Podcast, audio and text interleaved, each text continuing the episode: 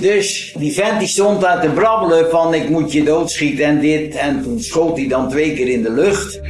Maar mijn vader die ging in Duits, dus die overblufte hem een beetje. Oh ja? Ik ben Sven, kleinzoon van Frans en Fien Kentin. Toen opa overleed vond ik een briefje, een ontslagbewijs uit concentratiekamp Amersfoort. Er werden bij ons thuis wel verhalen verteld over de oorlog, maar over dat kamp heeft opa nooit gesproken. En in deze podcast zoek ik uit wat er met mijn opa en oma is gebeurd in de Tweede Wereldoorlog. Aflevering vijf. Misdadigers. De gebeurtenissen in het voorjaar van negentien vierenveertig hebben grote impact op oma. Ze krijgt een grote hekel aan alles wat de Duitsers of de N S B'ers doen of zeggen. Iets wat ze na de oorlog niet loslaat.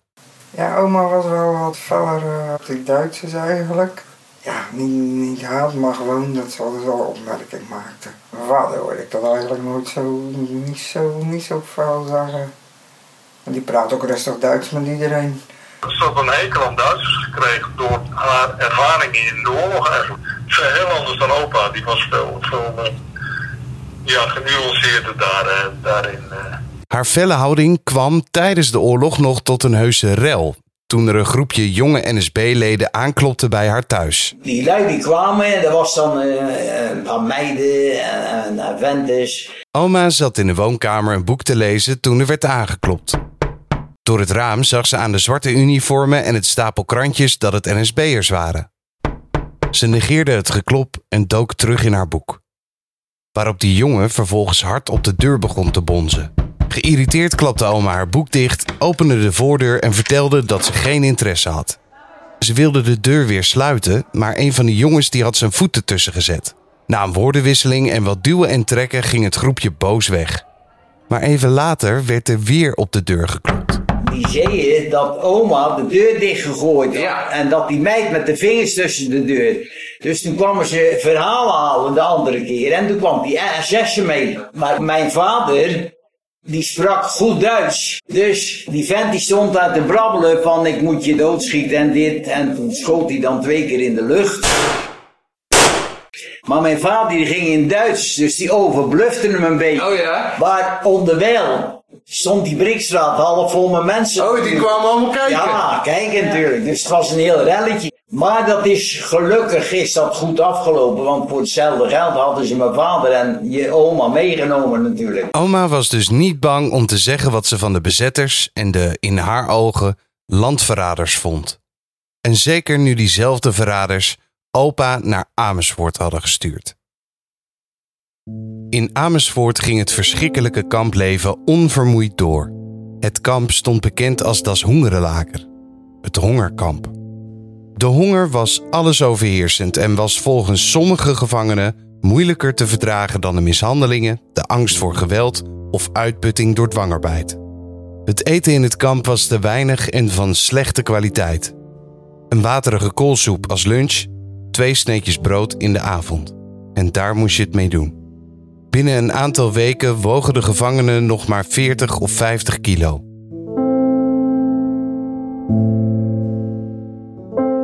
Wekelijks vertrokken er ook gevangenen.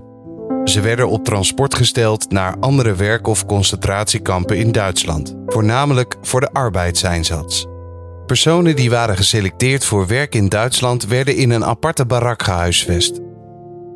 De stemming was er soms bedrukt, maar vaak ook opgetogen omdat ze uit het kamp mochten vertrekken. Het overgrote merendeel werd dus doorgestuurd naar bestemmingskampen, zeg maar, waar natuurlijk het leven ook weer vreselijk slecht was. Of nog slechter, gevaarlijk, omdat daar werd gebombardeerd door de geallieerden enzovoort. En we schatten dat van die doorgestuurde gevangenen, en dat zijn er minimaal tweeëntwintigduizend geweest van de zevenenveertigduizend. En de schatting is op dit moment dat ongeveer vijftien procent, die dus gestart zijn tussen aanhalingstekens in kamp Amersfoort, Uh, in de oorlog zijn overleden. Dus dat is een enorm hoge sterfteratio. Ook opa werd geselecteerd voor tewerkstelling in Duitsland.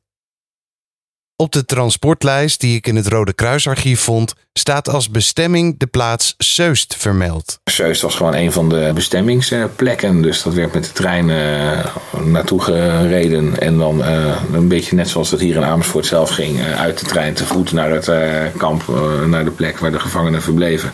En dat was een werkkamp? Of een... Ja, dat was, uh, dat was inderdaad een werkkamp. Dus, en ik weet niet uh, precies wat daar... Uh, dus of daar dan een vliegtuigfabriek was. Of je had daar een grote uh, broodbakkerij of whatever. Maar daar werden de gevangenen dan dus gewoon uh, ingezet. Het transport stond gepland voor drie mei negentien vierenveertig. Drie weken na zijn aankomst in het kamp. Ondertussen was oma druk bezig om opa vrij te krijgen. En nadat ze bij diverse instanties te horen kreeg dat er niets aan kon worden gedaan, besloot ze om zelf naar Amersfoort te gaan.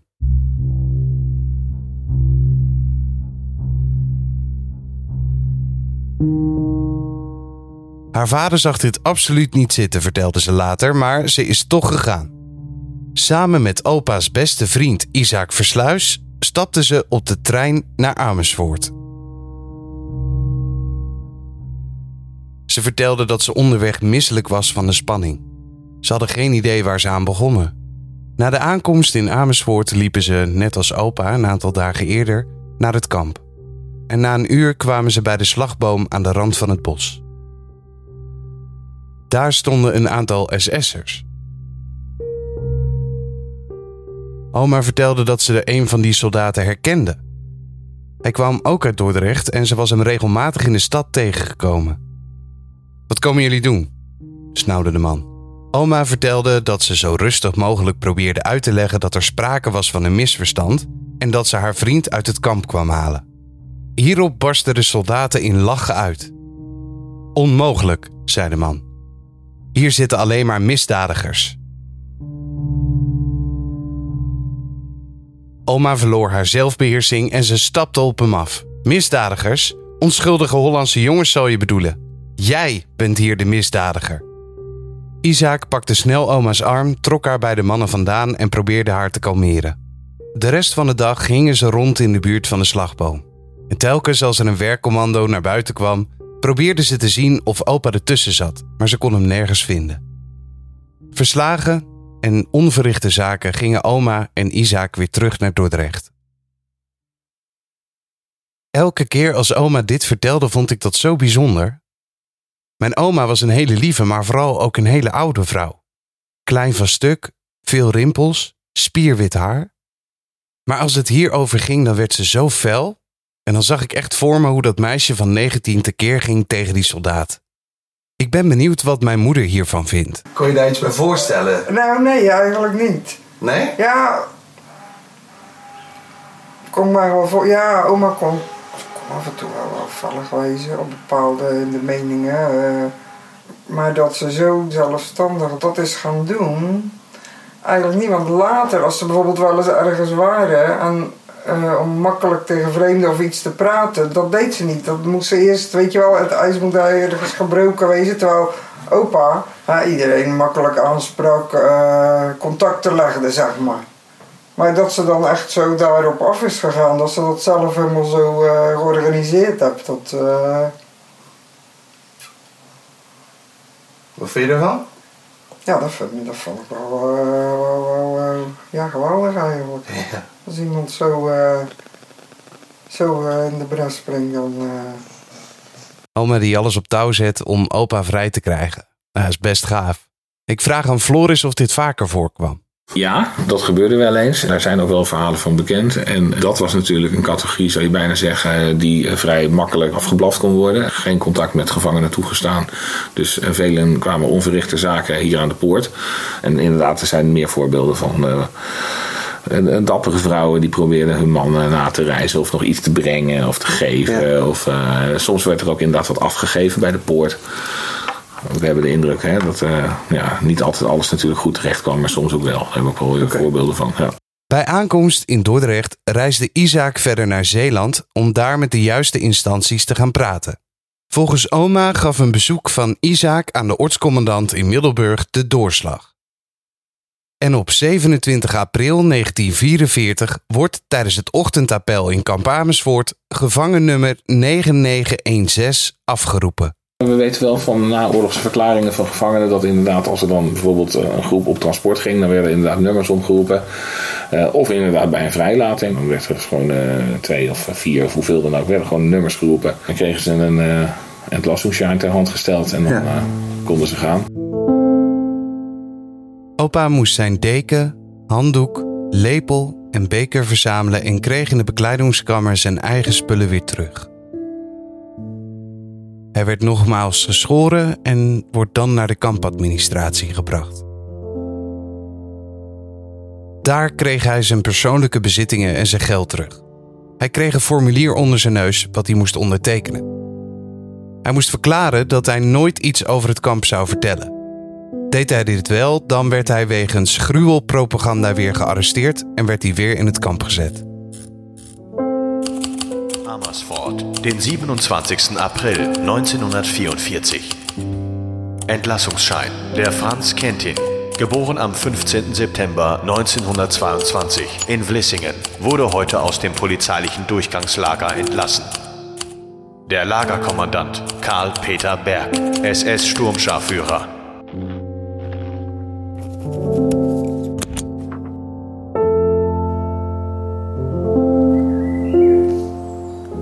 Vervolgens kreeg hij zijn Entlassungsschein. Na een laatste controle door de kampcommandant Berg ging de slagboom van het kamp omhoog. Hij stapte naar buiten als vrij man.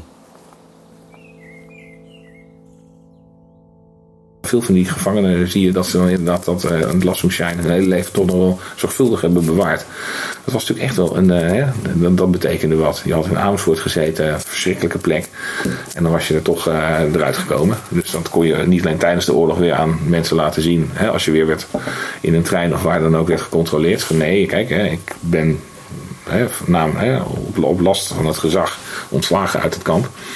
Maar het betekent natuurlijk ook heel veel meer. Ik bedoel, het ook psycho- psychisch natuurlijk deed dat veel. Dat je dus uh, hè, gewoon uit het kamp was. Dus ook dit maar weer even ter onderstreping. Dit was een document van belang. Ja, ja. Je, had, uh, je was met recht, je was zeg maar rechtens vrijgelaten uit kamp Amersfoort. Dat is een belangrijk papiertje om op zak te hebben en te houden. Dit verklaart waarom hij dat briefje dus heeft bewaard.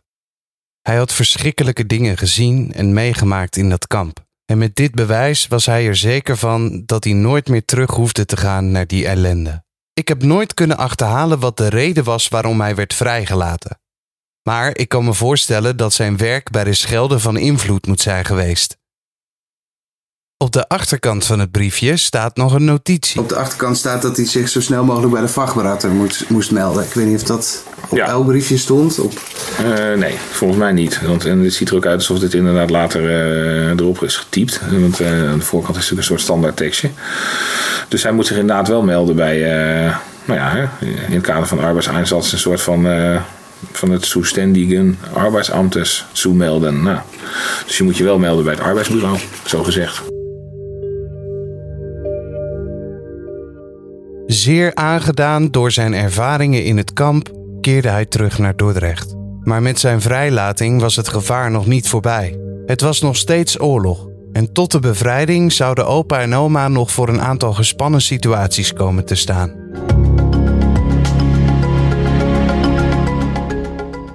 In de volgende aflevering zijn opa en oma herenigd. En volgen we de gebeurtenissen vanaf opa's vrijlating tot aan de bevrijding. Maar die zaten in de kast en dan om. Dus als die moffen die binnenkwamen voor uh, razzia's, die voelden ze die laagje op de trap, voelden ze dat op de kop natuurlijk.